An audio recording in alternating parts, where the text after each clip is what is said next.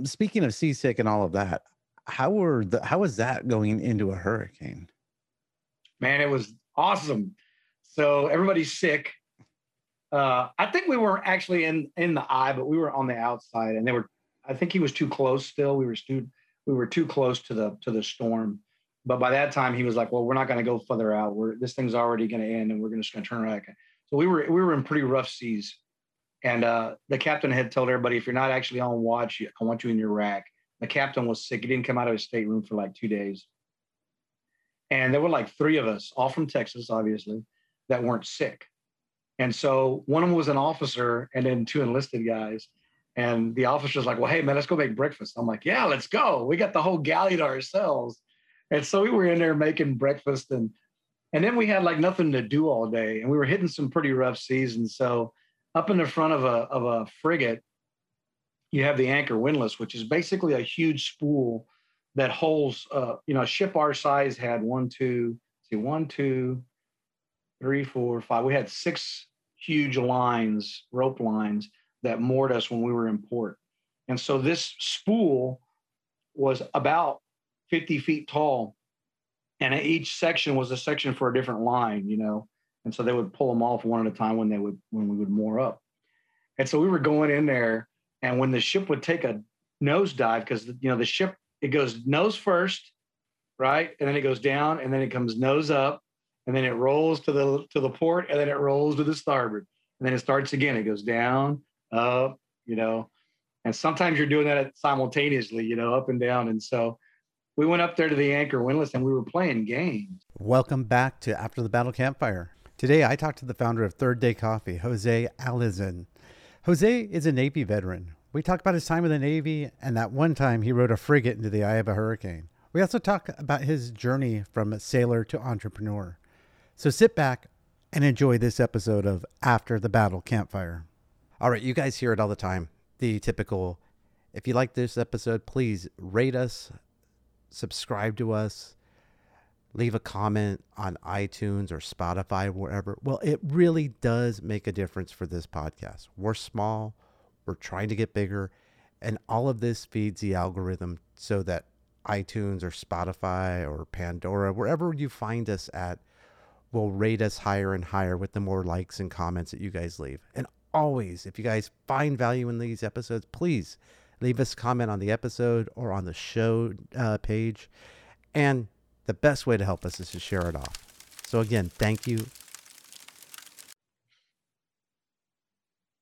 I hate that voice.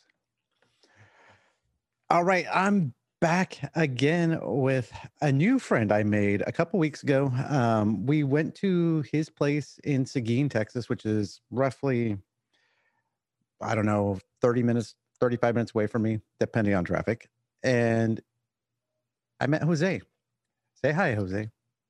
Hello. Jose is another veteran who got into coffee, and we're going to get into that and find out why. Um, we're also going to talk about what we did at his house, and we're going to talk about his service. So let's get started. And Jose, what got you into the service? in general growing up? Were you growing up here in Texas?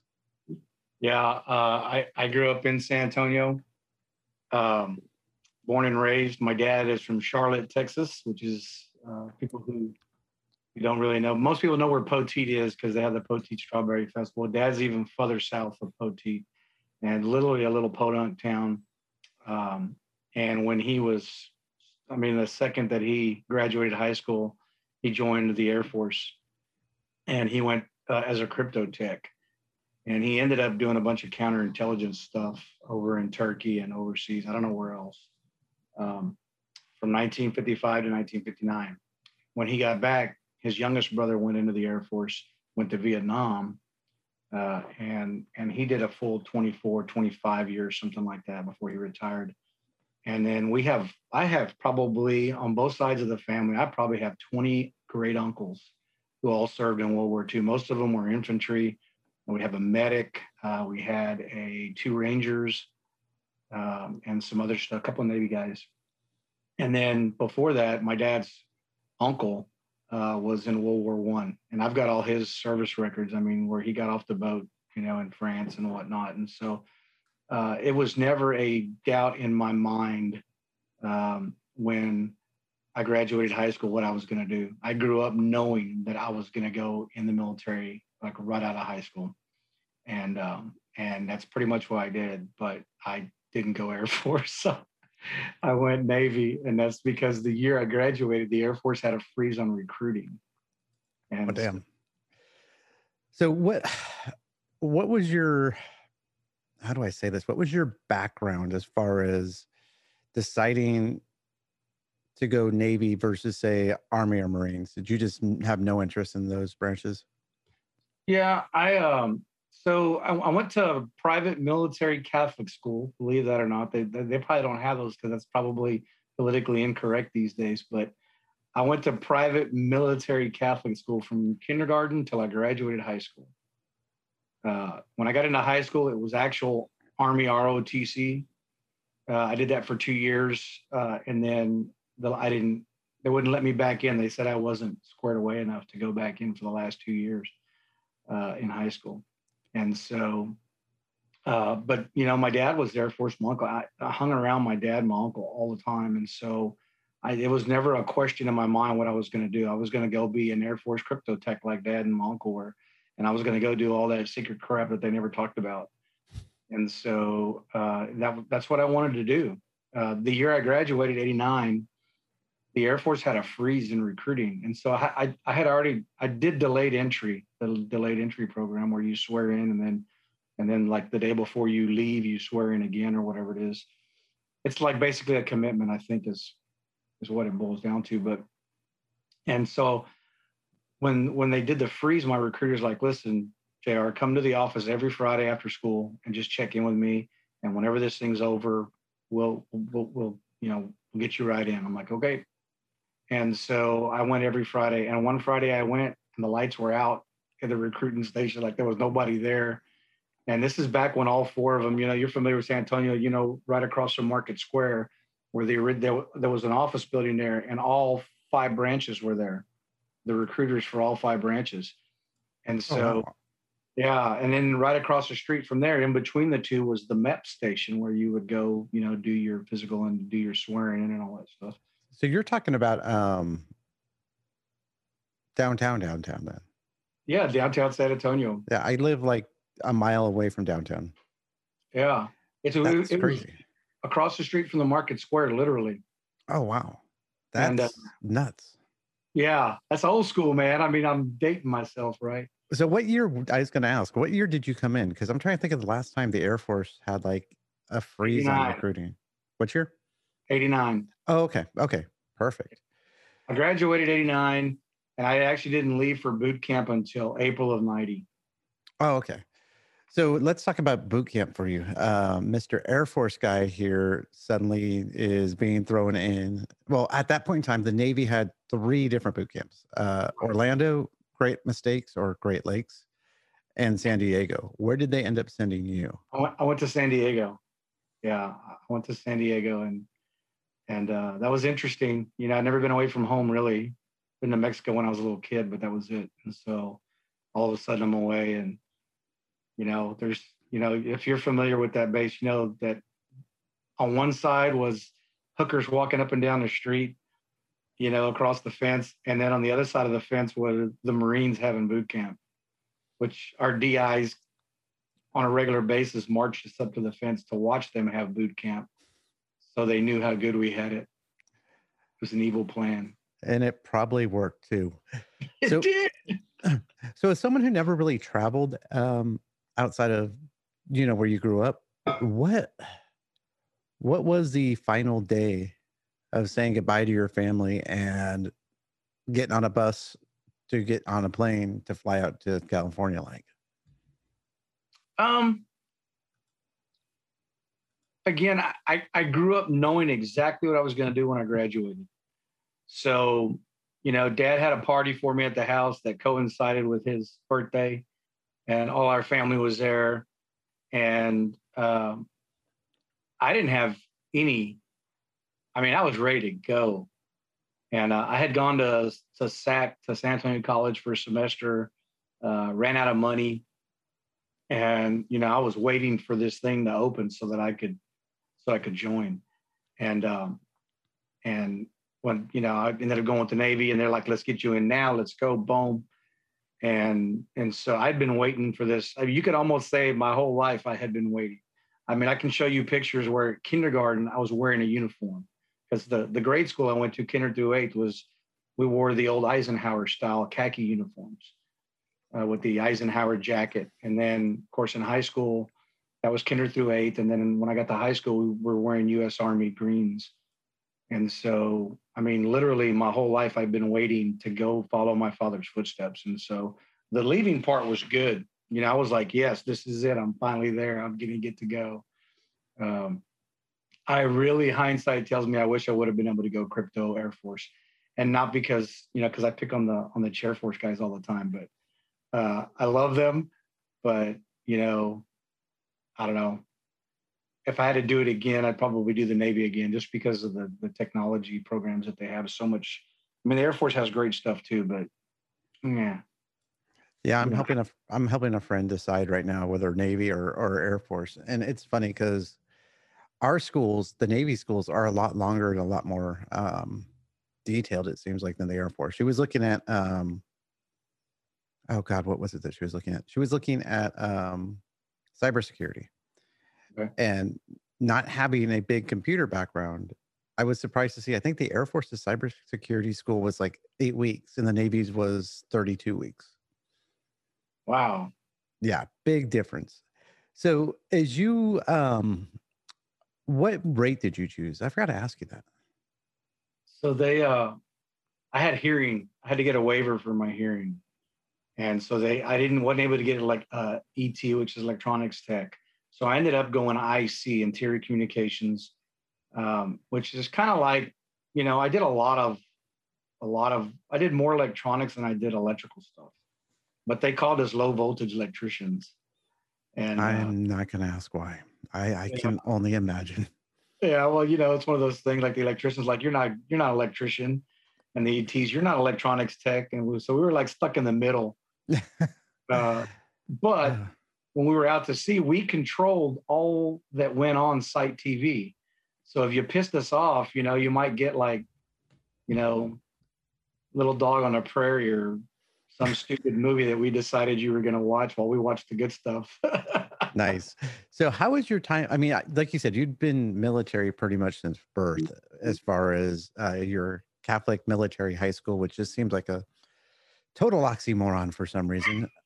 Um, you you were doing that. You were doing um, ROTC, but then the day came that you showed up at RTC San Diego. Um, were you prepared for it? No. Uh, everything I thought I knew, everything. I, I will tell you this: growing up military uh, in a military grade school, um, by the time I left uh, eighth grade, I was a company commander. Um, and so I had, I don't know, 40 fourth graders that was my company. Um, and then when I went to high school, I was part of the company, you know, part of the squad. And so you got both sides. You got the leadership part. And then, of course, in, in ROTC, they teach you leadership. You, you do some leadership training. But uh, I went there and being as short as I was, you know, they, they did ask everybody, anybody who had any kind of ROTC or whatever. And so there were like four or five of us. And, you know, we were the ones who ended up being the squad leaders, the RCPO, the the guidon and the right guide. I started out at guidon, but I, I couldn't walk a straight line. So they, they, they moved me over to right guide and, uh, and I got to carry the flags. But, you know, did it prepare me? Um, I would say in some in some instances, yes, because there were some kids there that I'm pretty sure like mama had never let them out of the house, much less, you know, get on a plane and go go to a different state and get screamed at. So yeah, um, I I we I had that in my boot camp. I swear to you, I really do not know whether the guy was speaking the truth or not, but he claimed it was his first time with functional indoor plumbing. So um yeah so as always, I have to ask everyone there's a day in boot camp that no matter what service you're in, you go to this little building and they hand you some masks, not like the COVID masks, but the ones that go over your whole face. And in that room, they decide to play a joke on you and put gas in the room and make you choke. How did you respond? Uh, that was yeah, that was pretty weird. Um, uh, I've always had a weird. Uh, I don't say I'm not like a glutton for punishment or anything, but um, I coughed a little bit. But I thought the whole thing was cool, man. I was like, "Oh my god, this is awesome! They're gassing us!"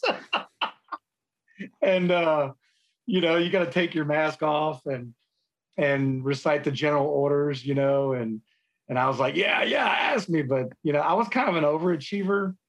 And so I didn't they didn't really call on me a lot because, you know, when they told us to read something, I read it and I learned it.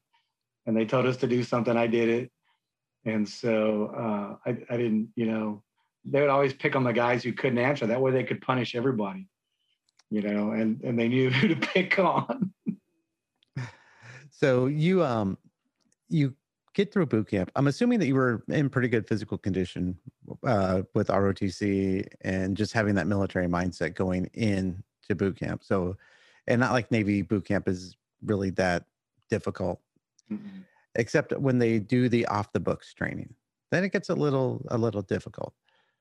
But you graduate. Did you come back here to Texas for a bit and do like the recruiter assistance thing, or did you just go straight out to your A school? Yeah, so my high school was on NTC, RTC was in San Diego. And uh, I think I came home for a week and then I had to go back for uh, for my school, which was six months. It's a two-year school in you know basic electricity, electronics, and advanced electronics condensed to six months. And so, um, had I been paying attention, which I wasn't because nobody told me back then, I would have got all those credit hours and I could have had an associate's degree in electronics when I graduated, but I didn't I didn't know and nobody told me. I didn't I didn't mean, care. Wait, you mean from your A school you you would have had enough credits?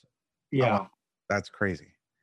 Yeah. and, and then and then the you have to I did they have a program. So you you graduate A school, you go to your ship, and then within one year working with your you know whoever you were working with your your boss or whatever in your rate they would sign off on the on the time on the hours. And then you could submit all that stuff and then the navy would give you an associate's degree. And i didn't know that. I, I didn't know. Nobody told me. Right. i didn't know until i was already an e5 that they even had that program. Oh wow. I had a kid that was an e4 that asked me to sign some stuff and i'm like man what do you want me to do? I mean I, well i hang out with you? I said yeah. Well, that's all i need man. You need you know that you're teaching me. I'm like okay. But uh, i wish i you know I wish I would have known. I just, I just, you know, there wasn't. It's just like when you got out back then. Nobody told you, hey, man, you know, whatever you have in your metal record, you should probably go file that at the local DAV or something. You know. Oh yeah. yeah like, know. don't don't throw the thing away. Yeah. yeah. So being a being a Texas born and raised boy with very little travel experience, um, how was San Diego for you during A school? Uh, the first weekend out on Liberty, I got robbed by uh, some guys right outside the base playing a little peanut game thing. It was a they swindled you. I'm like, hey man, the ball's right there. He goes, yeah, you're right, man. You know, and if you got 50 bucks I'll you know, I'll give you a hundred. You know, I'm like, well, I got 50 bucks. I just got paid, man. Because you know, I'm a dumb. I mean, I was literally ignorant to the street, completely ignorant. Uh, and so, you know, I lost my first paycheck. You know, the first day out on Liberty um, you grow up real quick, you know, I mean, really quick. And then I got rolled on the transit going from 32nd Street back to NTC because that's where the the uh, EM clubs were. They were right by the front gate, and uh, and it was the same guy that took me for the money. Uh, him and a couple of guys, you know, worked me over on the on the train going going to the other base and uh, and lifted me up about 300 bucks. And so um, I met some guys from Texas, and I met up with those guys about six months later. and there were four of us and two of them, and we were on the train. And by the time we got back, we had about three thousand in cash because they had been taking money from lots of people. Turns out they were both military, and so we drug them off the train and we dropped them off at the brig on the way in. And Oh, apparently they, they had been looking for them. And so, um, yeah, I, I didn't know nothing, man. I was, God, I was so ignorant. Uh, I didn't know. I mean, I was, you know, my mom and dad really did raise me very sheltered. I went to private military school from kindergarten till I graduated high school, you know, and dad was, my dad was a wild child back in the day. He was completely crazy. He used to get arrested for bootlegging and all kinds of stuff. But when it came to me, man, I wasn't allowed to do anything. And if he didn't like my friends, I couldn't go out with them. I mean, he was very, very strict. And Oh, so That's crazy. getting so- out in the real world, it was crazy. So back in those days, were you uh was your liberty during school in uniform? Mm-mm. Okay, so you were in civilian clothes. Yeah, we were civilian clothes. Yeah, I was trying to figure out if they knew that you were military because you were in your libo attire or whether you were in just some other mark that they were taking money from.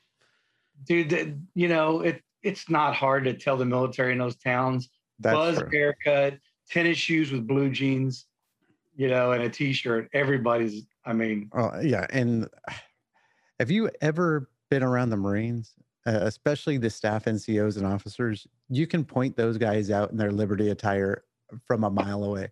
yeah, they don't even wear a hat. Typically, it's uh, what is it that I see all the time? Khaki khaki cargo pants or khaki cargo shorts, uh, polo tucked in, and I think it's like bottom two buttons buttoned, and then the haircut. And you're like, yeah, you're a you're a goddamn marine. Go away. yeah, it's all over, written all over them. Yeah. So uh, let's see. I'm doing. I'm trying to do math in my head. So this is probably guessing about 1990 when you get done with your um, A school. Yeah. Yeah. I think I went to my first ship in 91. Okay. So did you get sent out to the Gulf um, on your ship? Because that would have been. Well, I guess that would have been after the Gulf War. 91, 92, we were in, actually, I think 92, we were, or 90. I don't remember. It was 91. I graduated boot camp in 90, went to A school for six months. So, yeah, I guess 91 when I was on my first ship, 91, 92. We were supposed to go to the Gulf of Oman. Oh, okay. and we sailed and we, we, we got about halfway from San Diego to Hawaii and uh, our boiler broke down and we floated the ocean for three days till they came and got us with tugs. And we thought, well, man, they're going to pull us to Hawaii. We're going to refit and we're going to keep going. You know, we are all excited. That's not how the Navy works. That's not how the Navy works. They sent ocean going tugs all the way from LA uh, out to get us, and they took us back to Long Beach. And so, from LA. Well, I guess what three days out to sea. That's really not. You did. You barely started the crossing. yeah, it's not horribly far. I say we were halfway, but we weren't. What uh? What ship were you on? Was, the first ship was the USS Hepburn FF 1055. Oh, so you were on a small boy, a little tiny frigate. Oh, yeah. For those who are watching or listening who don't know about Navy ships, the smallest of the Navy ships are the frigates. yeah. Then what? The destroyers, cruisers, and then aircraft carriers, obviously. battleships and then carriers. Yeah. If they So- even have they don't do battleships anymore, I guess. So again, you wanted to be a flyboy doing crypto. Here you are, a sailor from Texas, in a land grew up in a landlocked city. Yeah. How, how was your first few days at sea? Um, I got a little wheezy the first day, and uh, I had this old chief. He's like, "Hey, man, just put a dip in because everybody knows. Like the day you check on the boat, everybody knows if you dip or not. You know, because they have to find out who they're going to bum a dip from when when when they went out. And so, um, I had this old chief, and uh, he was a rowdy dude. Um, his license plate on his Bronco said Asada, and it stood for "Eat shit and die, asshole." and I, I was like, I like this guy. and so he's like, JR He goes, put a dip in and get underneath the, one of the vents. you know, get some air on you. And I'm like, all right. And so uh, after that, man, I, I, like, I, I didn't throw up or anything.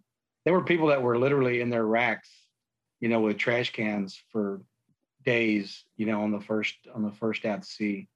Um, I, man, I, I grew my sea legs almost instantly. And I absolutely, in fact, I preferred being out to sea more than I did being in port. Oh, nice. So, what did you guys do for those days when you were boiler boiler boilerless? Say that Nothing. times fast. We actually had to sleep topside because we didn't have without the, the the generators. We had no kind of cooling or anything inside the ship, and so we were. It was get. It was hot as all get out, and so we were actually all sleeping.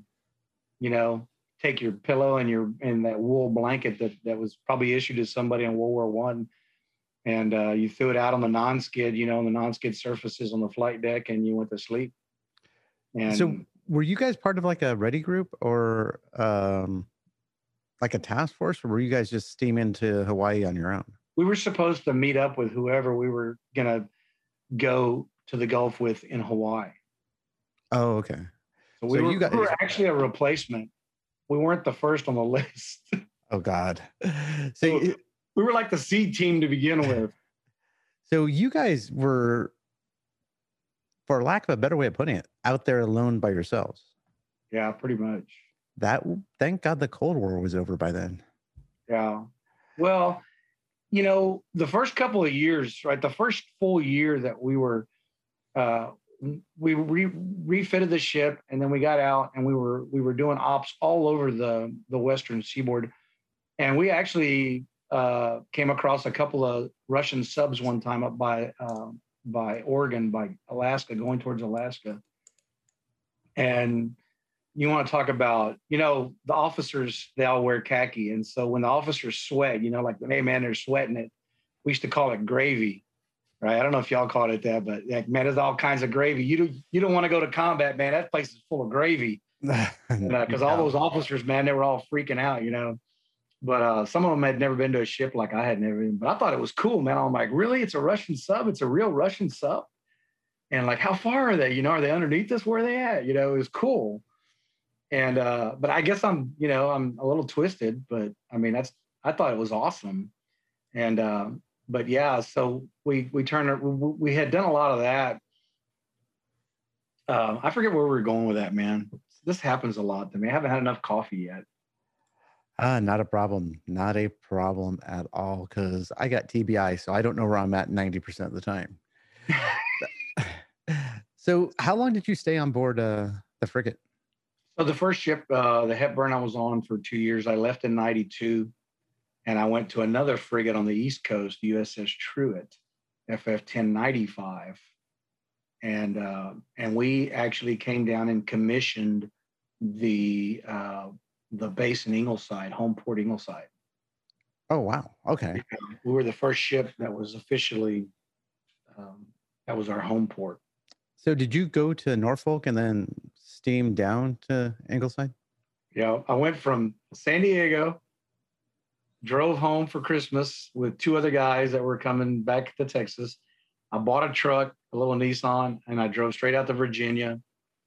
Um, got on that ship, and then um, we uh, went up to to Rhode Island in February to do water training. You know, where the, it's like a makeshift ship and they act like the, like like you like you hit an iceberg or something and water's coming in and you got to shore it up from the inside. And um, in, in February, yeah, in friggin' Rhode Island, and they were pumping water in from the ocean. I'm from South Texas. We don't do that. You're and, uh, a United States Navy sailor. Yes, you do. Yeah, right. You're not from Texas anymore. You belong to us. But uh, we did that. We did some training all over the you know the eastern seaboard for a couple of months, and then we we loaded up and and we came down to Texas, and uh, that's where I spent the rest of my time. I spent the rest of my time at Ingleside. So I mean, I know it's crazy to think that uh Ingleside was stood up and shut down so quick? Because when I got out in 2011, they were just shutting it down. 13 years. That that was the entire length of that base. 13 years. Wow. Yeah. And then you have Naval Air Station Corpus Christi that looks like the base that time forgot. Oh yeah, That place is a shithole. Yeah, it is. it is an absolute shithole. Yeah. So, how was your time in the Gulf and and uh, Mexico? That is like being down at Ingleside. Uh, it was pretty cool. Uh, well, I'll, I'll tell you, probably the coolest thing we ever did was drug ops with the Coast Guard when I was on my first ship. That was way cooler than anything else we did. Um, when I got to the second ship and we got down to Ingleside, it was being home. I was home. It didn't matter. It was, you know, Corpus and it was two hours away. It was home. Um, and so I had family in Corpus, you know, it was awesome. Uh, we did a, a uh, Tiger cruise from Pensacola to Texas, where my dad got to ride the ship, uh, which was completely awesome. Um, and then we also did, you know, we'd go down on Roosevelt Roads to Puerto Rico and do the shoot the beach and all that stuff that everybody used to do. Uh, and it was cool because we got to meet when we were in Puerto Rico. I don't remember if they were English or Australian sailors, but their ship was moored there. And you, they, hey, you want to come have a drink? I'm like, yeah, where are we going? It's like, well, come to the boat. And I'm like, what? You got drinks on the boat? And they had a little, you know, they could go get beer and stuff on their ship. And so um, uh, that was really, you know, interesting time. But you know, it was different. You know, um, I think what we did to Ingleside is what every every you know military base does to any city they're in. You know, like if you go to Virginia, you know, back in the '50s, the Navy overran the city. And you know, I remember when I was there, you know, in '92, late most of '92, I guess, uh, or maybe it was '93 even. Um, we uh, there were signs. People still had signs on their lawn that said "Dogs and sailors keep off grass."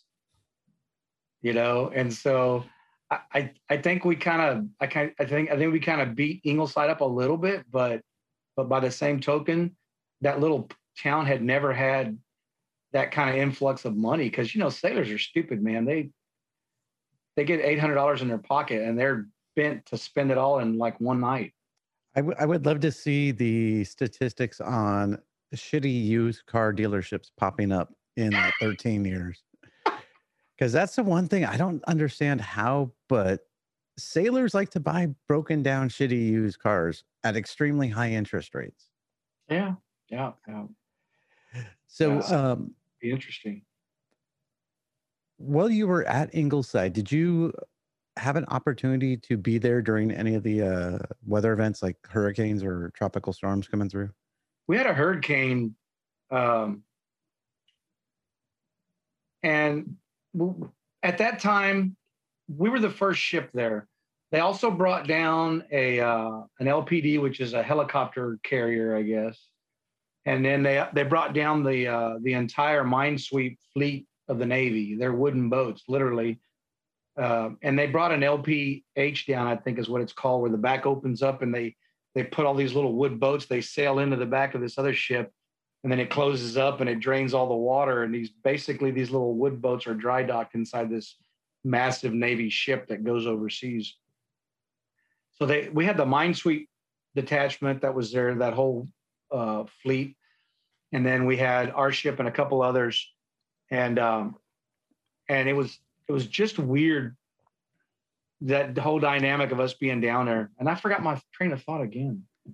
What was I saying? We were talking about um, weather events like uh, hurricanes and Oh. tropical storms. So we had a hurricane. I don't remember which one it was. We had a hurricane over there. And uh, what the minesweeps did is they take steel cables instead of the the rope lines that they do to moor the ship to the to the pier. They ended up putting steel cables, and then they leave the ship. Well, that was not possible for us. So we lit the boilers, and our plan, from what I understood, and maybe I'm not remembering this correctly, but I remember we sailed into the eye of this storm, turned around, and then followed it back in, or something similar to that.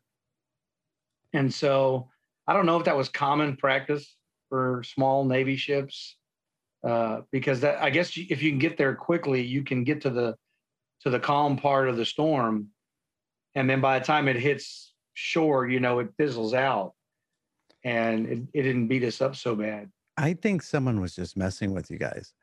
I, I do know. Maybe. I, I do know that the Navy or most navies typically will send their ships out to sea. I, I don't think of racing towards the storm. Who knows? But um, speaking of seasick and all of that, how were the how was that going into a hurricane? Man, it was awesome. So everybody's sick. Uh, I think we weren't actually in in the eye, but we were on the outside, and they were. I think he was too close. Still, we were too we were too close to the to the storm. But by that time, he was like, "Well, we're not going to go further out. We're this thing's already going to end, and we're just going to turn around." So we were we were in pretty rough seas, and uh, the captain had told everybody, "If you're not actually on watch, I want you in your rack." The captain was sick; he didn't come out of his stateroom for like two days, and there were like three of us, all from Texas, obviously, that weren't sick. And so one of them was an officer, and then two enlisted guys. And the officer's like, "Well, hey man, let's go make breakfast." I'm like, "Yeah, let's go. We got the whole galley to ourselves." And so we were in there making breakfast and and then we had like nothing to do all day and we were hitting some pretty rough seas. And so up in the front of a of a frigate, you have the anchor windlass, which is basically a huge spool that holds uh, you know, a ship our size had one, two, see, one, two, three, four, five. We had six huge lines, rope lines that moored us when we were in port. And so this spool was about 50 feet tall. And each section was a section for a different line, you know. And so they would pull them off one at a time when they would when we would moor up. And so we were going in there, and when the ship would take a nosedive, because you know the ship it goes nose first, right, and then it goes down, and then it comes nose up, and then it rolls to the to the port, and then it rolls to the starboard, and then it starts again. It goes down, up, you know, and sometimes you're doing that simultaneously, you know, up and down. And so we went up there to the anchor windlass and we were playing games. And so when the when the boat when the nose takes a, a dive, you jump and you get this weightlessness that comes from the boat hitting those waves so hard. And you can grab like the third or fourth rung on that big spool. And it was fun until you look down and you realize you're like, you know, 25 feet up in the air. Man, I could break a leg if I fall down right now. and so, so you ride the ship all the way down and then when it starts going back up, you let go. And so as you drop, the ship comes up and catches you. And so we were doing stupid stuff like that. that that's what we did. Everybody else was sick, turning green, and we're friggin' knocking off, you know, trying to find where people got beer stashed and, you know, making breakfast. And yeah, it was fun. So what happened? What happened to you after uh, Ingleside? Well, I had met my first wife in Ingleside uh, at uh, Country Down Under, Texas Country Down Under. Uh, they're probably still in existence. Who knows? Um, and she was from a little town called San Diego, which was probably an hour away from Corpus. Uh, moved there. Uh, we eventually moved to San Antonio. I'd never realized, man, I got divorced after nine years or almost 10 years with her. Um, we were living on the south side of San Antonio. And and then I married my second wife two years later, who I'm married to now. And it wasn't until 2010. I got out in 95. And it wasn't until 2010 that I realized that I had a problem with people or that I had a problem with assimilating and I didn't ever realize it because nobody pointed it out. My current mm-hmm. wife's like, you know, you have a serious problem. You can't sit still. Why? What what's the problem? What are you looking for? And it was when I got the second job, this job that I got, or my, I don't know, my 14th job uh, in two years. When I when I got the job with the NSA, it was with a private company as a contractor for the NSA. And my my boss and his boss were both full bird colonels in the army, both combat veterans. They hired me and that's the first time I realized that what I had been looking for since I got out was something that was like the military. You know, I didn't realize that I had every time I changed job every two years was because I I couldn't find what I was looking for. I mean, part of it was the money sucked, you know. I mean, until I got this job in 2010, the most I ever made was like 11.75 an hour. Oh, damn. And I think, yeah, part of not being able to reassimilate to society, because even though I didn't go to combat, the military does stuff to your head. They yeah. make you think a certain way. They make you assess things in a certain way. You know, you have your you have a heightened awareness of different things than people who don't go, and you're always, you know, so things are very different. And so I never realized that I had a problem. Uh, I was pissed off because I thought, man, I did all this time in the military. You know, all this time I did five years, right? But still, you do this time in the military and you get this trade. And while I was in the military, I became an E5. I got my surface warfare qualification. I got a Navy Achievement Medal. I'm doing really well. I'm in a leadership program. I'm about to take my E6 exam. I mean, I'm going to be like, you know, I mean, as high as you can go NCO before you become a chief. And I'm, I'm, you know, I had purpose and I, I had responsibility and I was in a leadership role, you know, some punk kid right out of high school that, you know, didn't have a formal education and I was able to make something of myself. And then I got out and I'm like, man, you know, why can't I fit in? Why are you so stupid? You know, hey, why can't you get to work on time? You know, it, all these things drove me nuts. And so, so I bounced. Let's go back for one second. What made you decide to get out after six years? I didn't want to get out. I was in Ingleside. I was I was, had been in for four years and nine months. I extended because my uh, ex-wife was pregnant, so I wanted to make sure the Navy paid for that. And so I was ready to reenlist.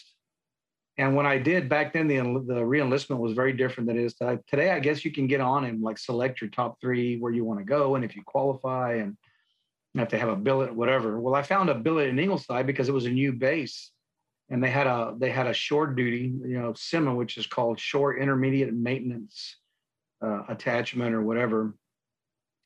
And they had a they had plenty of billets there for for my rate and I had gone down and talked to the to the officer in charge.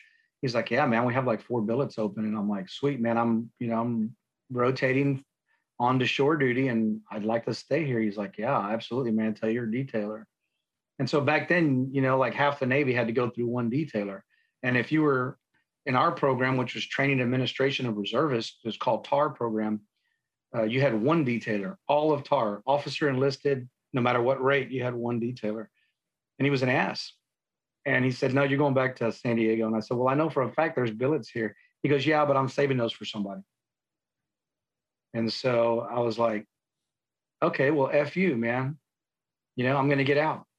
And I had some of two of the officers on board try to talk me out of it. Why don't you go, officer? And you don't have to mess with any of that. And I'm like, No, no.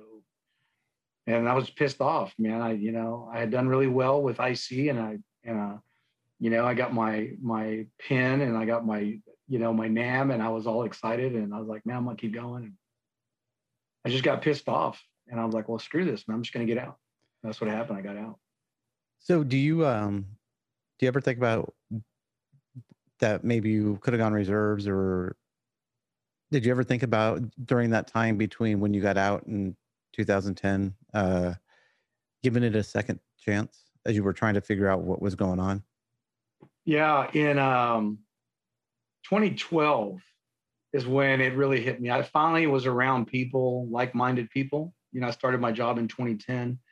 Um, I want to say of the 60 people that are employed in the San Antonio office, uh, 40 some are all prior military. You know, so it was a really heavy military. You start to learn things from all the different branches and how things work, uh, including the Navy my division officer on my second ship, it was her first duty station. She was a butter bar. She was an ensign. She just made full bird like a few years ago. Or in, in the Navy, it's not full bird, right? But it's she's an 06. And I was talking to her, and in 2012, I was going to try to go back in and start with the reserves and then try to go active duty. Uh, I regretted leaving from the time I left uh, I didn't know it immediately. I was just so mad at first. But when I realized how hard it was to get a job making decent money, um, but I, I don't know. I, I, I can't. I'd have to sit down and think about all those years to tell you why I didn't do that sooner. Because had I done it sooner, I would have been able to go back in and it would have changed my life. Yeah. So I take it um, just by putting two and two together. I take it you kept your clearance then. Or Um, did you have to? Because you guys were TS, right? and no, we were, yeah. I think I only had a secret when I was in. I think the IC, I had a secret. And the only reason I had a secret was because uh, we had a repair locker that had ASROC missiles in it. And I, I worked on the alarm system um, for that. And so I had to have a secret. But no, when I, when I got on with, with COP, and I, the, the company I worked for, COPT, I tell everybody they're the goose that laid the golden egg. Best company I've ever worked for, ever. Started me out at twenty dollars an hour. I left at over I don't know. It was crazy. It was like thirty six or something an hour. I don't know. And then we were allowed to work all the overtime we wanted. And so, incredible place to work. I had to do my whole clearance all over again from scratch. I mean, they went and beat down my mom's neighbors and my high school friends and teachers and people I worked for, you know, guys in black suits would show up. It was crazy. I, I understand why they do it, but it's such a pain in the ass. Yeah. Just getting your 86 done is nuts. Yeah. Try to get all the dates and all the places that you worked. And of course, I had changed every two years. So that was a, that would took me about four months to get all that stuff down. You probably had a pretty thick SF86. Yeah, it was huge, man. I still have a copy of it, a hard copy. Don't lose it. Nope. So, what got you interested in working for the NSA? Well, the the company that I went to work for, COPT, um, I was a mason at the time, and I was a Shriner, which you have to be a master mason to be a Shriner. You know, Freemasonry. Uh, everybody knows the Shriners from the circus. They uh, and they drive in the parades. They drive little cars, you know, with little fez fez hats. And uh, uh, I was into all that. And my my one of the guys that was in my Masonic lodge, he had a place up. Uh, we both had a place up in Boerne on the river, and I was out there helping him one day. He was putting an antenna up or something. He's like, "Hey man, do you know anybody who does HVAC?" And I'm like, "Mm, "No, not really." I said, "I know one guy, but he's not to want to leave where he's at, man. He's got it made." He says, "Well, we we we pay pretty good," and I'm like, "Well, what do y'all pay?" He's like, "Well, we start our guys out at twenty dollars an hour," and I'm like, "Dude, I can do HVAC." You know he's like have you ever done it? I was like no but it's all electronics right? He says well yeah there's a lot of electronics. I said okay well i got certifications in electronics pneumatics hydraulics. I mean you know i'm a certified welder. You know i, I got lots of qualifications bad i mean i was making 1175 an hour right? $20 an hour? That's insane. And so he got me an interview and i talked to two full bird colonels and like i said i was raised for the military. And I loved my time in the military. I regret ever getting out. And so sitting down with these two full birds was awesome, you know, just shooting the breeze with them. And uh, and I got picked up and I got promoted. Oh man, 18 months after I was there, I got a promotion and I got a 28% increase, um, which was just ridiculous to me. I was like, what? I said, did you get these numbers right? You know, he's like, well, yeah, man, you we underestimated you know where you were at with your knowledge and stuff like that. And so um, it was an incredible place to work. I, I had to get a ts a compartmented ts with tickets because of our customer because of who they were. My primary function at that facility was to make sure that there was 42 degree water where it needed to be. And so i worked on pumps i worked on huge chillers I worked on rooftop air conditioning. I worked on special uh, computer room air conditioning. I worked on, you know, I did a lot of electronics, which was awesome, and I So- did a lot of turning. So, you were the the guy who made sure all the stuff worked. You didn't really do any NSA type work at all. Yeah, I didn't do any, and it was funny because when I got my clearance, I just assumed that since I had a compartment in TS, that I could go home and and my dad was gonna like, he was just gonna you know, give me the whole ship. He was gonna tell me everything about everything I ever wanted to know. And I was gonna get all these secrets, man, that I've been wondering about since I was a kid. And he, I walked into the house and he looked at the badge. He says, Oh, that's nice. And I'm like, But I have a clearance now. He goes, Yeah, yeah, you do. Good, man. Keep your damn mouth shut. And that was it, man. I was like, Well, are, are we going to have a conversation? He's like, No.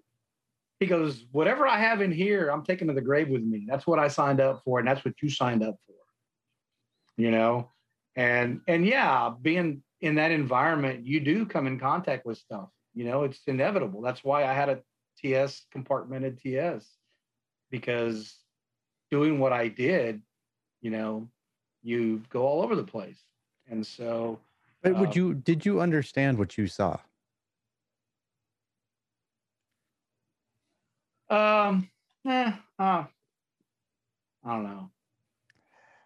I mean, I always look at it like if I walk by a computer screen and there's something top secret on there, I may know that little bit of information, but in the context of what the intel or information really means, yeah, probably no idea. I think the I think that's part of the design based on people like um, the most of them have been Navy people, right? Who have sold secrets. But uh, that first guy, the first biggest one, he was a Navy guy. Uh, Snowden uh, was Army. Remember? Snowden was Army, and so was that other guy that became a girl. Oh, um, yeah, I can't think of uh, Manning. That's the only part I remember. Yeah, that guy. So so those two guys were army, but the the largest amount of intelligence that we've lost uh, because of internal espionage or traitors, as far as I'm concerned, they're traitors.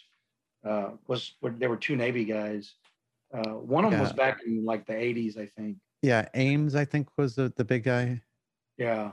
He, I think so, he got like his son involved, if it's the one I'm thinking of. Because there was one that convinced his son to spy. Yeah, yeah, I think so. And then like Snowden changed everything, but it's the reason why everything is compartmented now. No one person has the big picture. You know, and that's that's part of our, you know, what really pisses me off is a couple of presidents ago, you had a guy that would get out there and publicly tell the world about troop movements and hey, we're going to move out on this date, you know, and we're going to do this to let them know. I mean, you know, you don't do that. You can tell the public, the public doesn't need to know what you do to keep them safe. All they need to know is that when you get on an airplane, some bozo's not going to run it into the ground or some bozo's not going to run it into a, a building, right? You know, that's one thing I learned working for that outfit for 10 years. And, and something that my wife learned too.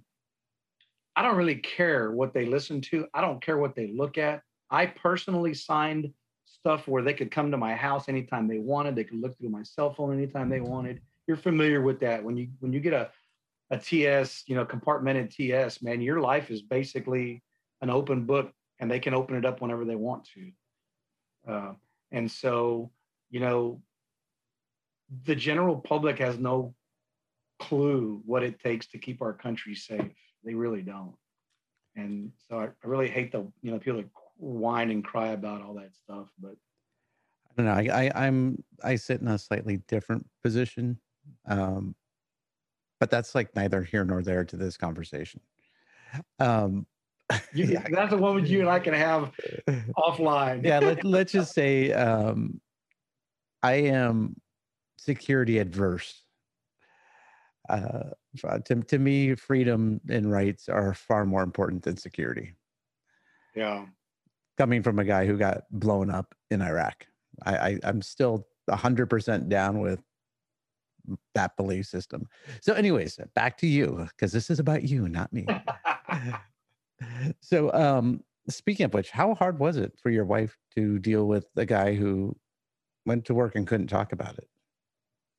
Um, she had problems with it at first. It was, uh, I think I kind of groomed her for that because when I was a Mason, you know, you would go to lodge meetings and you didn't talk about that when you got home. And so, um, you know, Connie kind of figured out when I was doing the Mason thing. She's like, well, this is no different except that what you're doing now actually has purpose as opposed to the lodge, you know, that it doesn't have the same purpose as national security. So let me ask you this about the Masons, um, without divulging any Mason secrecy. I have noticed uh, with military friends I have now that there's been a big jump in, especially Navy guys joining the Masonry. Is there, or has there always been a big military presence within that organization? Yeah, I, I think you um, the statistics because I was in charge of my lodge at one point. Our lodge is called Victory Lodge in, in, in San Antonio. I'm not a Mason anymore. I demitted, and I demitted from the shrine. I'm not I'm not part of either of those organizations uh, in any way, shape, or form, and I don't represent their values in any way, shape, or form. Um, and I don't have anything negative to say about it. But there is a there is a cycle that you can document on paper. Well, they can for somebody who's got a bunch of secrets, they put a lot of stuff on paper, which is kind of funny. they can tell you every time that I've been to a lodge meeting, you know, 20 years from now. And so I, I can tell you when George Washington went to lodge by the documents and records that are available. Oh, wow. Other reasons. Yeah. You can tell every time that George Washington went to lodge and, and all those other, you know, famous guys that were Masons. Um, but it, um, there's every war after every war or every major conflict settles down there's a huge influx uh, in masonry. And and the way it was always explained to me is that there's a camaraderie within that brotherhood. Today we just do it as veterans right? Right. We just decide that we're gonna we're gonna hang out with other vets and we're gonna take care of one another. And we we develop that camaraderie outside of the military and outside of the VFW and outside of the American Legion, we we do it on our own now.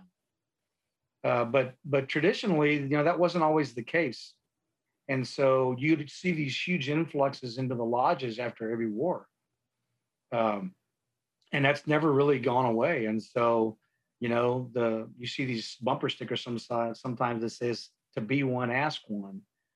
And so what happens is that you have this huge group of Masons, right, that are military, and they pass it literally pass it down to the next generation of military guys. And so uh, my son wasn't interested in it at all but there's a lot of father son grandson great grandsons that are in masonry.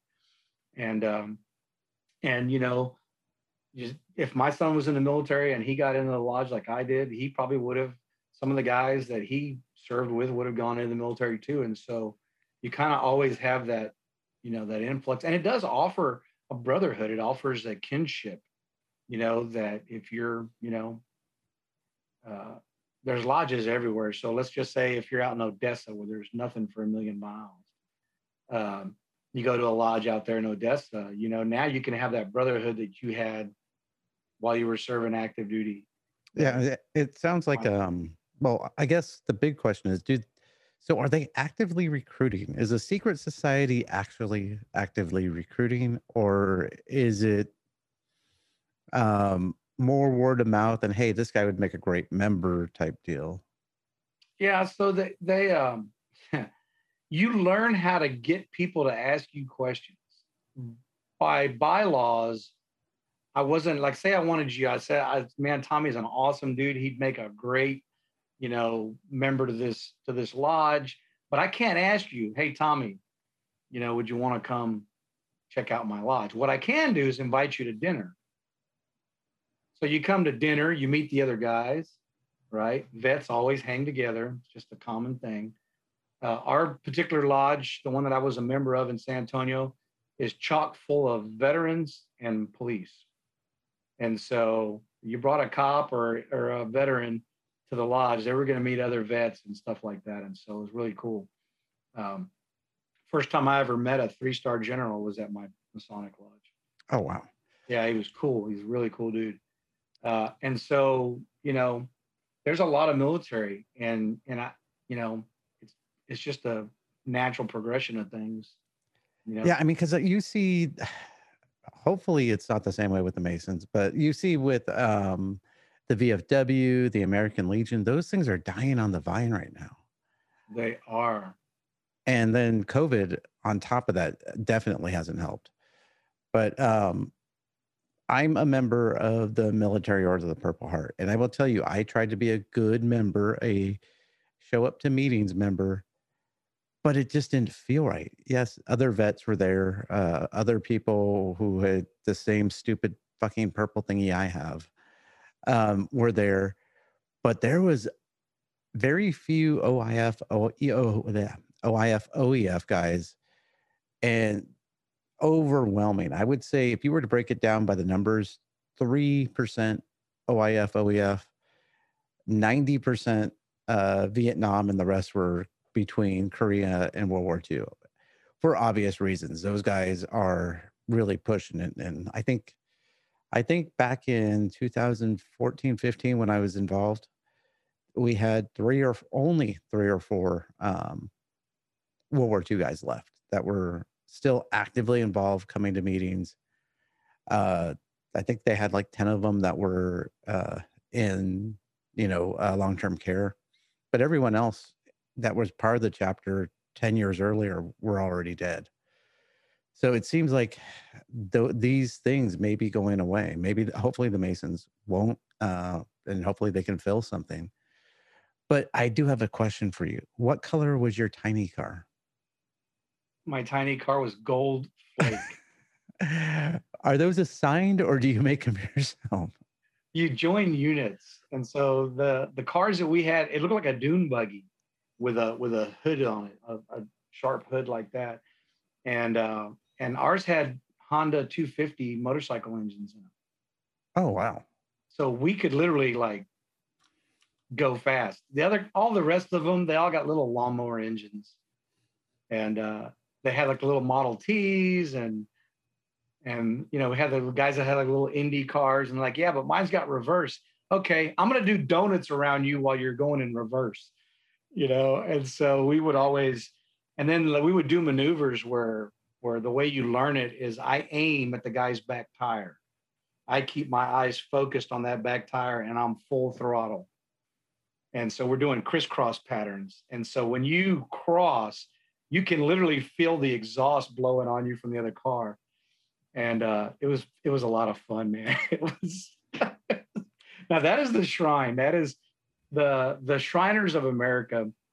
They're called the playground of masonry, and uh, they they have 22. There's probably more now. Hospitals worldwide. All they do is burn, and um, what do you call it? Like with bones and stuff, where they have like a orthopedic stuff? Orthopedic. All they do is orthopedic, and I think they do cleft palate also. They do cleft palate uh, surgeries. In fact, the uh, you know everybody says that BAMC's the world-renowned burn hospital, right? Right. Those doctors trained at the burn hospital in Galveston at the Shriners Burn Hospital. Oh wow. Yeah, and now, in fact, the guy who developed a program of growing skin was the lead doctor uh, for the shrine. He's an okay. army. He's, he's, a retired army doc.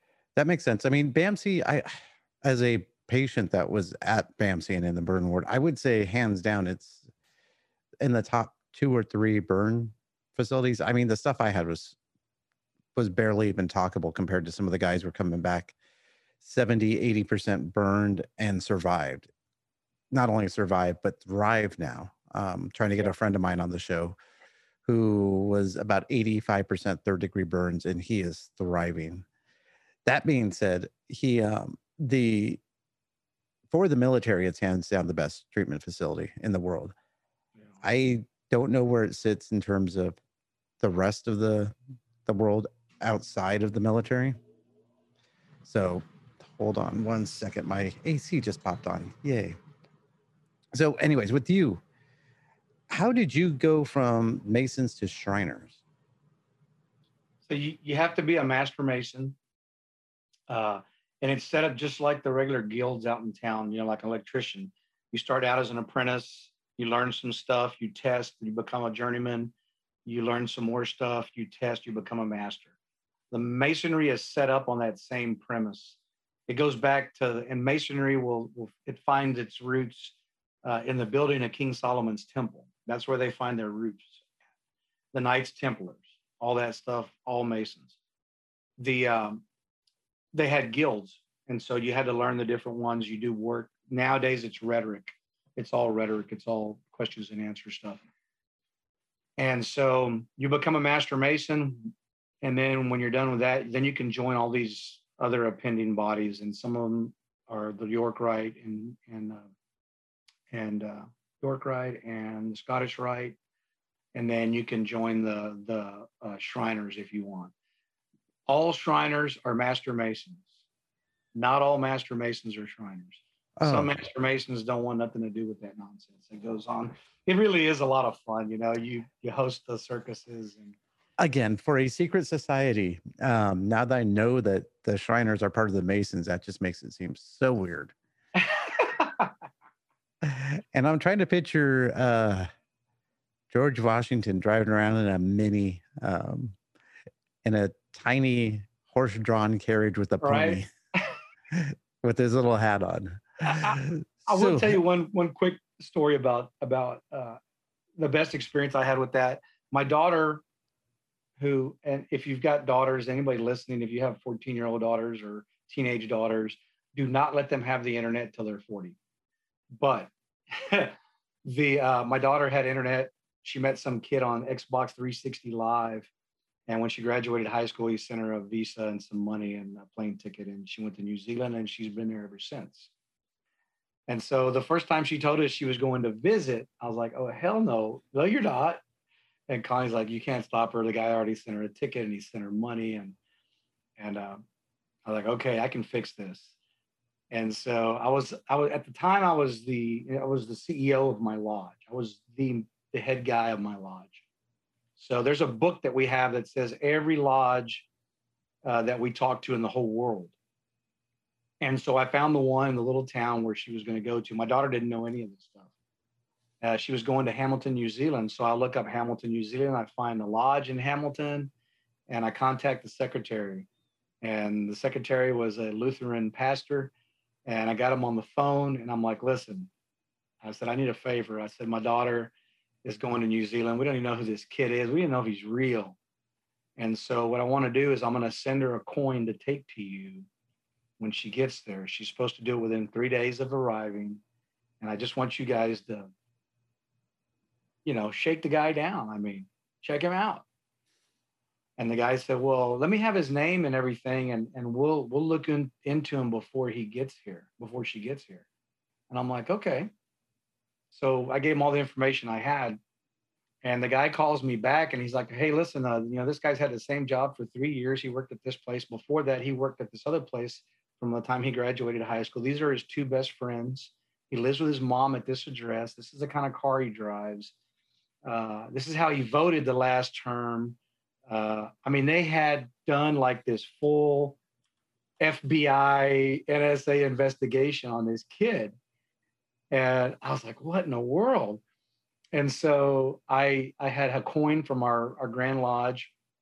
I and when my daughter, when my daughter finally had to come tell me, hey dad, I'm gonna go to New Zealand. I'm like, what? No, you're not. It's like, well, I already have a ticket. So I was playing along, right? So I said, Well, where are you going? She's like, New Zealand. I said, Well, I know a guy from New Zealand that I met last year because every year they have a grand communication and all the Masons from the state go to this grand communication. It's where we do our bylaws every year and all that. It's a big, big four day deal.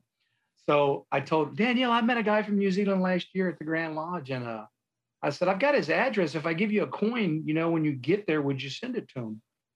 And she's like, Yeah, where's it at? And I'm like, I don't know, some little town called Hamilton. She goes, Dad, that's where I'm going.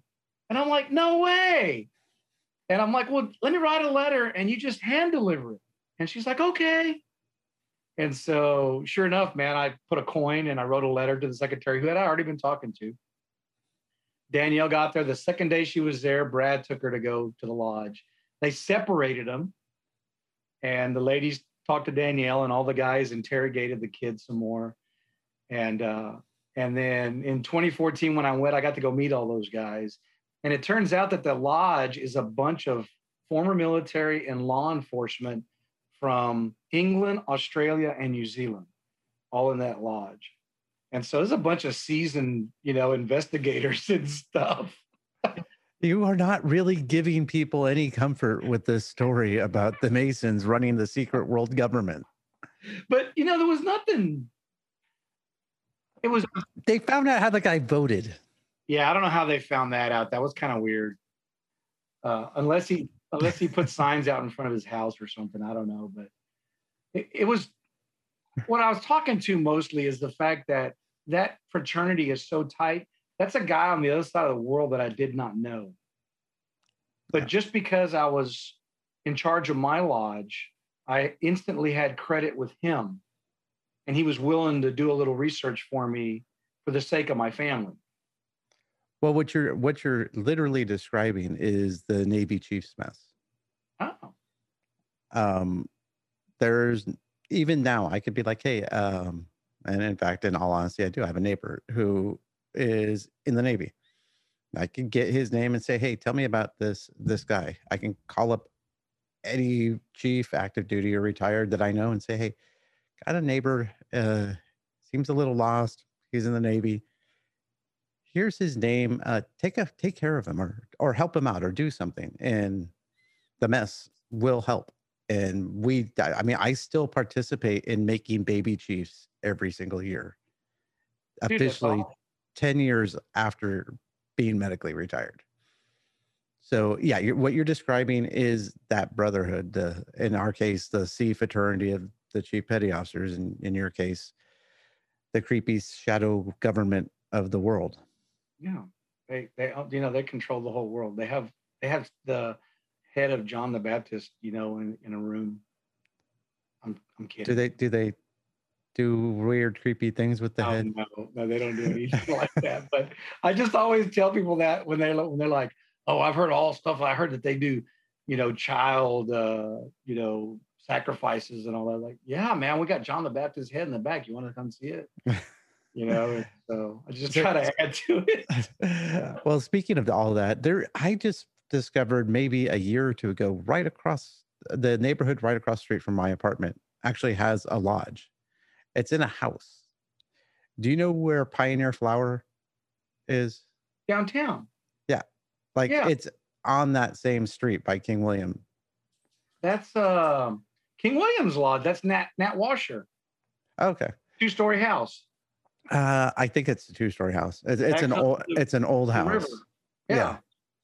Yeah, I walked by one day and was like, "Wait, is that a Masonic? It's a lodge." Yeah, yeah. That's Yeah. Nat Washer, man. That's a cool. My one of my grade school friends that I went to grade school with, he joined the Air Force and he got deployed. I can't remember what year it was. He got deployed. And when he came back, that's when I found out that he was a Mason. And I was like, what? I was like, why did you tell me? He says, well, I don't know. I wasn't really wasn't active. And you know, while I was over there, I went through two more of my degrees and now I want to finish.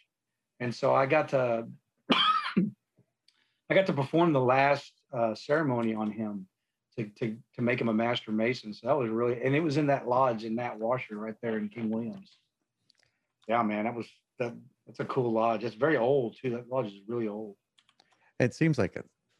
So let's jump a little bit forward. So you were doing this thing um, with Coptic, you're the contractor, and at some point in the last few years, you got into coffee. Yeah. So how how did it go from um, being a connoisseur of coffee to actually starting your own coffee uh, roasting business? Well, you know as well as I do, Navy coffee is just absolute mud. It's disgusting. How dare you? Yeah, I know. It's terrible. And um, I grew up with a percolator. My dad, that's all he ever used was Folgers and a percolator. Uh, and then after the Navy, I would just get coffee at the gas station. Man, I didn't even care. It was, it was black and it was hot. It was good. Let's go. And um, uh, leading up to, I, I had started this uh, absolutely horrible habit that I am, that I would probably, I mean, I'll admit it because that's what all addicts do. They have to admit that they have a problem. But I used to go to that S place, and uh, and I won't say their full name because they are the enemy. And um, disgusting coffee. I can't believe I ever like That's all I ever drank. But I was I had a pretty serious habit at that point in time before we left to go see my grandson. My grandson was born in 2014. And so we took a month off of work and we went to New Zealand. And because we were going to New Zealand, I booked a trip to Sydney because, you know, Australia has been on my bucket list since I was, I, I can't even remember how long. And so uh, we got to my kid's house and they drank uh, instant coffee, New Zealand. And I'm like, really? Yeah, that's what we drink. And I'm like, okay, I'll pass. So I was I was already gone about a week without coffee, and I was really really you know pissed off and cranky. We went to Sydney, and I went to this little you know everybody got to take a picture in front of the Opera House, and so we were walking down that sidewalk to get where everybody takes that picture, and uh, there was this little literally like six sheets of plywood that he put together with some little rinky dink hinges. And we're walking past, the guy opens it up and he's got coffee. And I'm like, can't be any worse than gas station or instant. And I was like, hey, make me a cup of coffee.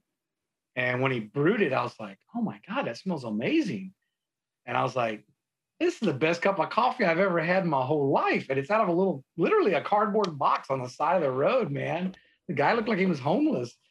And um, I was like, dude, how do you make your coffee so good? He says, what do you mean? I said, this is the best cup of coffee I ever had. He says, there's like nine roasteries in Sydney they all roast on Wednesday. So I go get my coffee on Thursday. I don't buy more than a week's worth of coffee so that it's fresh every week. And then I don't grind it until you order it. And I was like, what?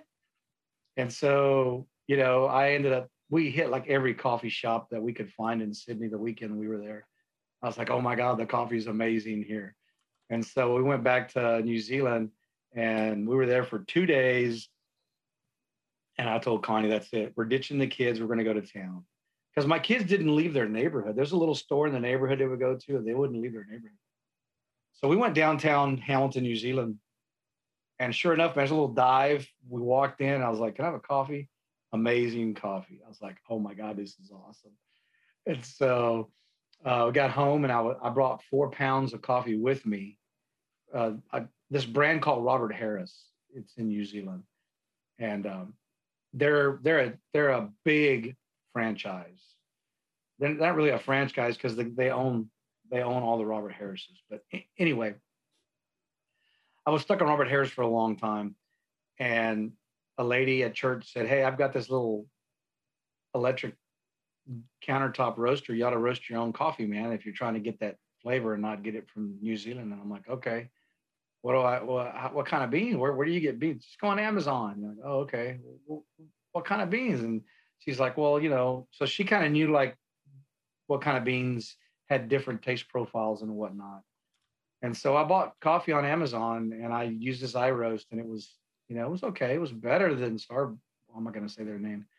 And, uh, and so I was out grilling steaks one day and I was like, man, if I could find a way to grill those beans on this thing, man, I might have something, you know. And so I did my first, you know, I bought this little cage from Amazon. I still have it somewhere, and uh, it does about four or five ounces. And uh, I grill them with a rotisserie, a regular ro- chicken rotisserie that you buy for barbecue pits over open flame mesquite. And that first cup of coffee, I was like, okay, this is not anywhere where it needs to be but this is a huge leap in the right direction. And so I have a, you saw the smoker pit. I've got that big, huge smoker pit that I sold to a guy and he sold it back for me because it was too big. It was, you know, it's three feet in diameter. So I made a thing, a buddy of mine welded up a, a container for me to do six, eight pounds at a time. And uh, that's, that's kind of how we got started. I, I didn't think of it as a business until later. It was just a way for me to get my fix. You know, I, I want that coffee and I don't want it to taste like crap. And so uh, I just kept playing with it till till we got the roast profile down and and uh, you know we bought a commercial roaster that's I still use mesquite with every uh, every batch that I roast. So that's kind of how we we got into the coffee business. So how did you um how do you determine the right beans to use now? When we were uh, trying to figure out, um, initially I didn't know. Like my, my, that friend of mine told us, you know, like the African beans are stronger and the Central American beans and whatnot. And so, at by this time, I'd already been at the at at the, you know, working as a contractor for the agency for, I don't know, eight years and I was fed up, man. I was done with all that government, you know. Uh, I know I said earlier that I didn't care what they did, but that's the reason I left because I was tired of how intrusive. I mean, if I got a if I got a speeding ticket on the way to work, I had, you know, X amount of hours before I had to report it to them. Uh, if I was going to go on travel, I had to report, you know, request permission ahead of time, um, stuff like that. But I, uh, was trying to find a way out of there. And so my wife and I started praying about it. And this guy popped up in my feed one day and turns out that he owns a coffee farm in Honduras. And so I was like, really? He's like, yeah, man. He goes, uh, he goes, I've been, you know, goes, do you believe in divine appointments? I said, well, yeah, I do. I've been praying for him, man, for the last year. He says, well, I feel like I'm being led to help you with your coffee business. He said, Well, it's not really a business. He says, But is that what you want to do? I said, Yeah, that's what I want to do. He says, Okay, well, I'm I feel like I'm being led to help you get where you're at to where you want to be with the coffee. And I was just blown away, man. It was just a total godsend. And so he started helping me with the pit still when I was still working with it, get my roast down. And then when I got the new machine, you know, I, I had four bags of 150 pound bags of coffee waiting for me. And um, and so he helped me dial in the machine as far as my my roasting went and um, and that's where we've been ever since we we we only buy i do have one coffee because i'm i'm not trying I don't, I don't try to compete with anybody right i do specialty coffee i do me but there's that other military owned company uh, you know that they're really huge and they might be black something and uh, they have like, a coffee they like guns. they like guns. they got dogs. I love their videos. Um, huge outfit.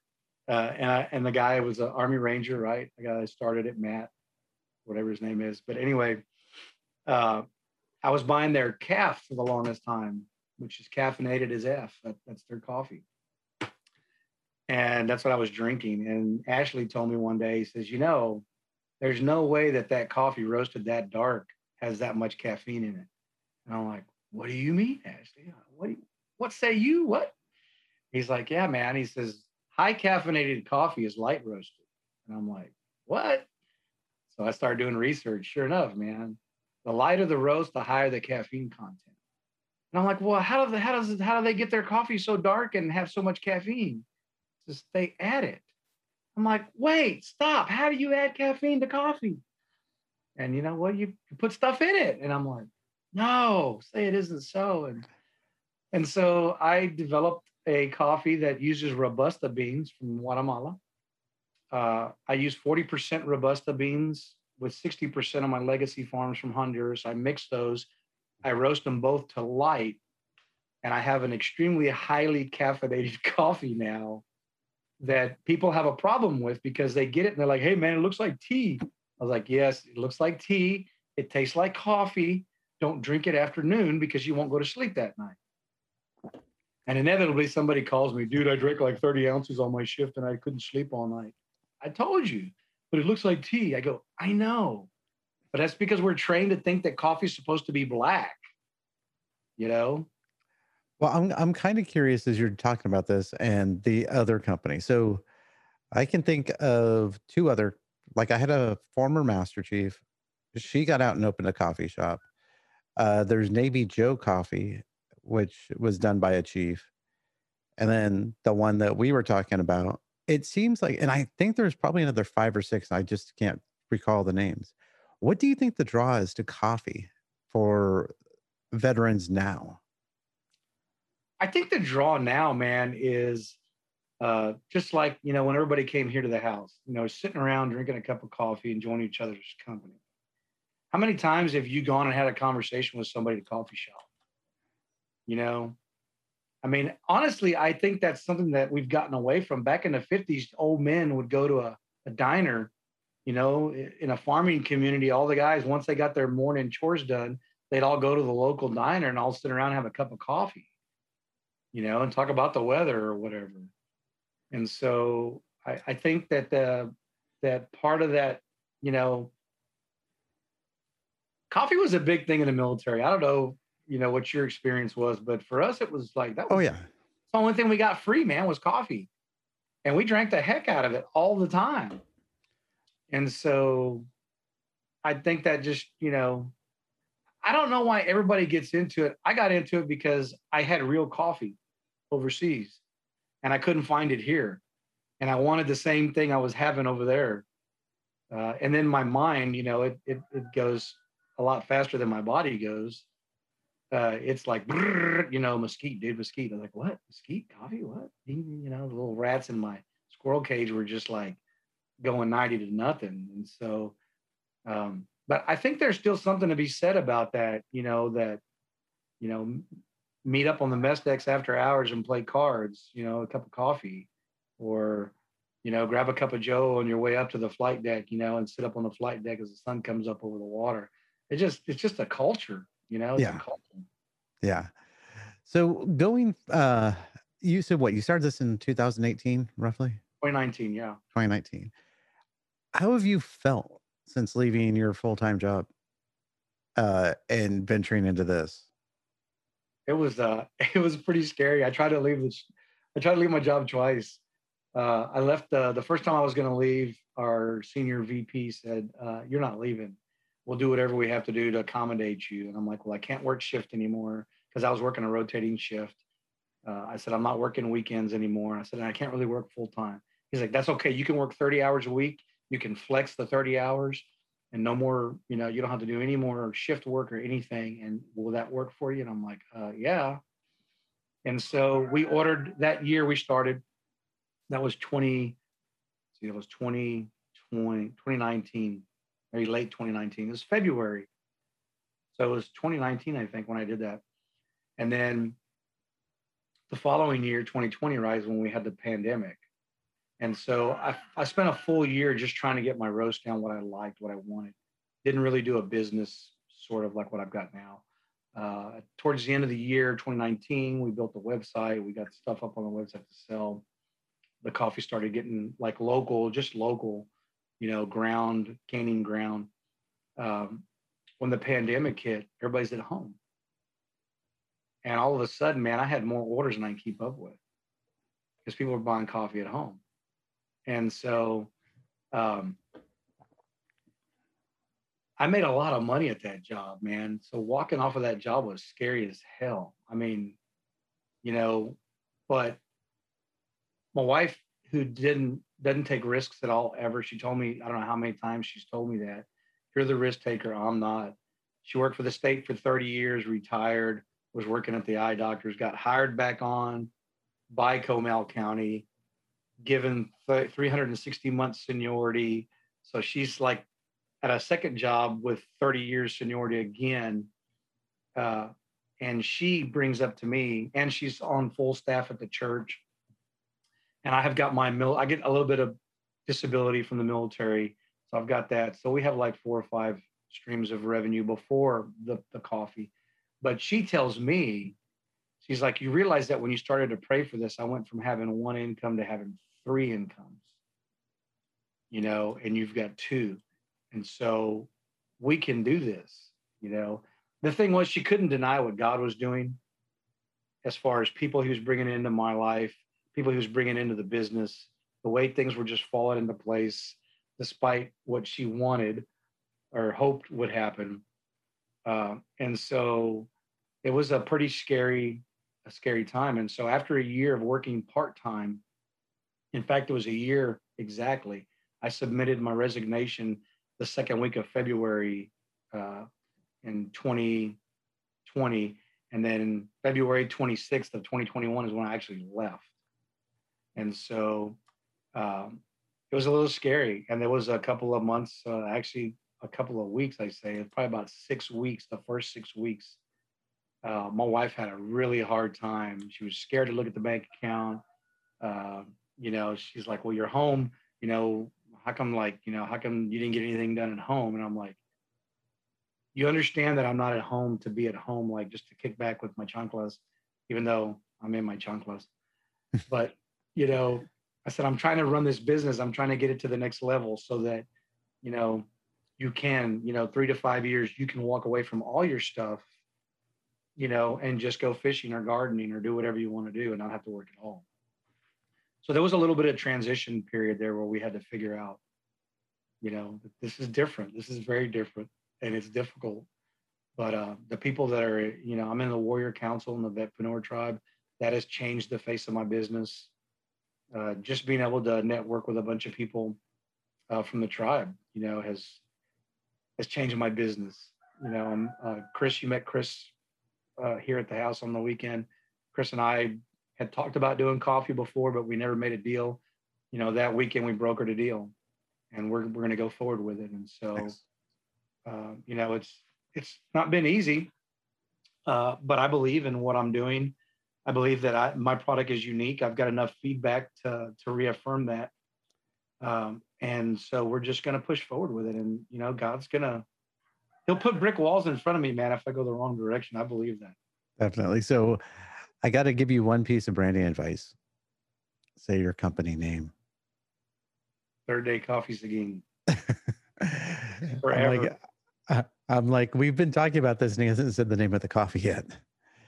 So do you, speaking of the Warrior Council and Veteran Vetpreneur Tribe, how do you, what do you say to vets who are getting out now who aren't quite sure what they want to do but have ideas? Where do you in your opinion place college versus getting a real job versus starting something on your own for young veterans now? Uh, the advice i would give you is if you have an idea a concept of what you want to do you do not have to go to a four-year university and get a degree in business to do it. Uh, i just left wayland baptist this last semester uh, because I realized that although education is awesome and that school was awesome, and I do want to finish my ministry courses uh, to get my degree in Christian ministries, I don't really care if I finish the business ones or not because all that stuff is textbook stuff and it's good knowledge to have. It's great. It gives you a foundation. But if it's not tangible workable information, which is what I'm getting out of the Vetpreneur Tribe. It's what I'm getting out of the Warrior Council. I'm getting tangible things that I can put into play immediately that convert to money, you know? And that's more important than going to school for four years and beating yourself up and stressing out. And, you know, if you have an idea, you, you know that you want to do this business, do it do it right now. I think that I tell people this all the time. I believe that right now, veterans, this is our time right now. This is where we pivot from people saying, oh, they're just a bunch of old, broken down, pissed off vets to holy crap, look at what these guys are doing. They're all veterans, you know. I, I see us like that, like the the the greatest generation, the World War II vets that came back from World War II. They went and saw the worst atrocities that the world had ever seen. And they came back and they started businesses and they left their jobs and they, you know, I mean, some of them went to work in factories and stayed there for 30 years, but but a lot of business blew up during that time. You know, those guys that came back and they realized, man, the most important thing is not for me to go chase that dollar. It's for me to enjoy whatever time I have on earth. You know, like Lane always says, and you know, it's all about quality of life. And so, do you want to go to a job and make great money, but you hate it? Or do you want to struggle a little bit and make it on your own, on your own terms? You know, which is what I'm after now. I, I want to, I'm tired of the government in my back pocket. I've worked for them since I was a kid. I want that boot off my neck and I'm working for me. And so, whatever I do, if I sit on the couch all day and watch TV, I'm not hurting anybody but myself which I, I don't do, but you know, it's easy. You could do that. You could fall into that. Eh, I'm not going to do shit today. And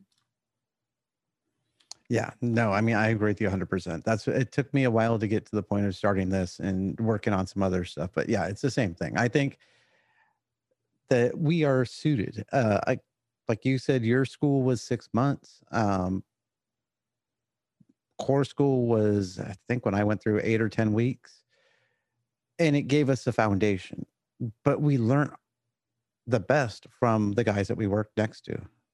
Yep. Um, I did minor surgery in Iraq by myself because a medical officer wanted to finish playing solitaire. Couldn't do that in the civilian world. I mean, no. and he trusted he trusted me enough because he knew the training that I had been getting over the years. And I'm pretty sure you were doing stuff with electronics that may or may not have been out of your scope of practice, but you had the right on the job training. So to close this, um, how do people find you We're all over. besides call the Masons? So yeah, don't talk to the Masons because they probably don't have, you know, they get real offended when you leave. I'll, I'll tell you that. Uh, blood in, blood out, right? uh, they get real offended when you leave. Uh, I still have a lot of great friends that are that are still active Masons. Uh, www.thirddaycoffeeseguin.com uh, is our website. at the very bottom of the first page, it, uh, it, it's got all our links to all our social media Facebook, Instagram, uh, Twitter, uh, Pinterest, all those things. We have them all. Uh, we're on YouTube also as Third Day Coffee Seguin, and that's S E G U I N. Uh, and you have to put the Seguin there because there is a Third Day Coffee in uh, the UK. And uh, the reason I picked that name is because Luke 24 and 46 says, and the Christ will suffer and die, and on the third day will rise again. And so that's where our name comes from. It comes from the scripture, Luke 24 and 46. But since I made the company, since I I, I went to the courthouse and filed papers and all that stuff, uh, and when I see my web address and it's like that long, and my email address and it's even like that long, uh, I've had second thoughts about, man, how can I condense this? You know, so it's just like you know, bam, bam, calm, boom, let's go. And so we're we're coming up with some things for the for the new website that we're going to try to roll out. So is it three R D D A Y or No, it's T H I R D? actually- It's actually third day coffee, Seguin.com. No Gotcha. spaces, no nothing, just third day coffee, Seguin.com. I, I think we are going to try to really, really uh, make that very simple when we launch the new website. There's a lot of combinations that you could do. Um, I'm not going to say I'm here because assholes will go steal the, the websites because I'm so huge that you know there's a hundred million people just waiting to take uh, any web address suggestions I give you right now. you never know. I know. I know. You got to sign up on Saturday for the uh, the uh, Veteran Podcast Awards. What? Yeah, the Veteran Podcast Awards. Uh, on May 1st, you can nominate your podcast. And then from September to August is going to be the voting, the listeners' voting month. Uh, and then they're going to have awards in October. Oh, nice. Who is that on the Entrepreneur site or is that? It, it is on the Vetpreneur site. Uh, and it's also uh, Travis Johnson, who's in the in the tribe. He's the nonprofit architect. He's a co-sponsor uh, for that. And the other guy is Jarhead something. I can't remember exactly what it is, but it's Jarhead something. But um, he came up with the idea, and it's called the Veteran. If you look at a Veteran Podcast Awards, uh, it, it'll pop up with a gold mic, and I'm gonna have Yeah. to look into that. yeah, Steal everyone's gold mic. yeah, yeah. I mean, I, I want I want the the uh, the trophy looks like a Thor hammer, and uh, I like that. Got, it's got the microphone on it, you know, and then they're giving away a Shure mic that's like two hundred fifty dollar value. Uh, Shure sponsored them actually. Oh, nice. I have Shure mics. That's what I use, but I've been using Shure mics since way back in the day when I used to hang around the bands all the time. Yeah, I've had this thing forever. This is a Shure as well. Yeah, I love Shure. So, All right, my friend, I'm going to let you go. Uh, let you get back to what you got to do. I can hear your chickens in the back or your roosters in the background. Did He's they... lucky he's not been put in a pot yet. oh God! Well, hopefully we'll be seeing you soon out there, and maybe we can cook that chicken up. There you go. All right, my friend. I'm going to uh, stop the recording. Thank you so much for listening, and I hope you can follow us on social. Check us out at our website, modernronin.com, on Instagram, The Modern Ronin, on Twitter, at Tommy Chase01, and you can always support us at modernronin.locals.com. This is our locals group, and it would be great if you guys joined and subscribed. Some great benefits. Talk to you guys soon.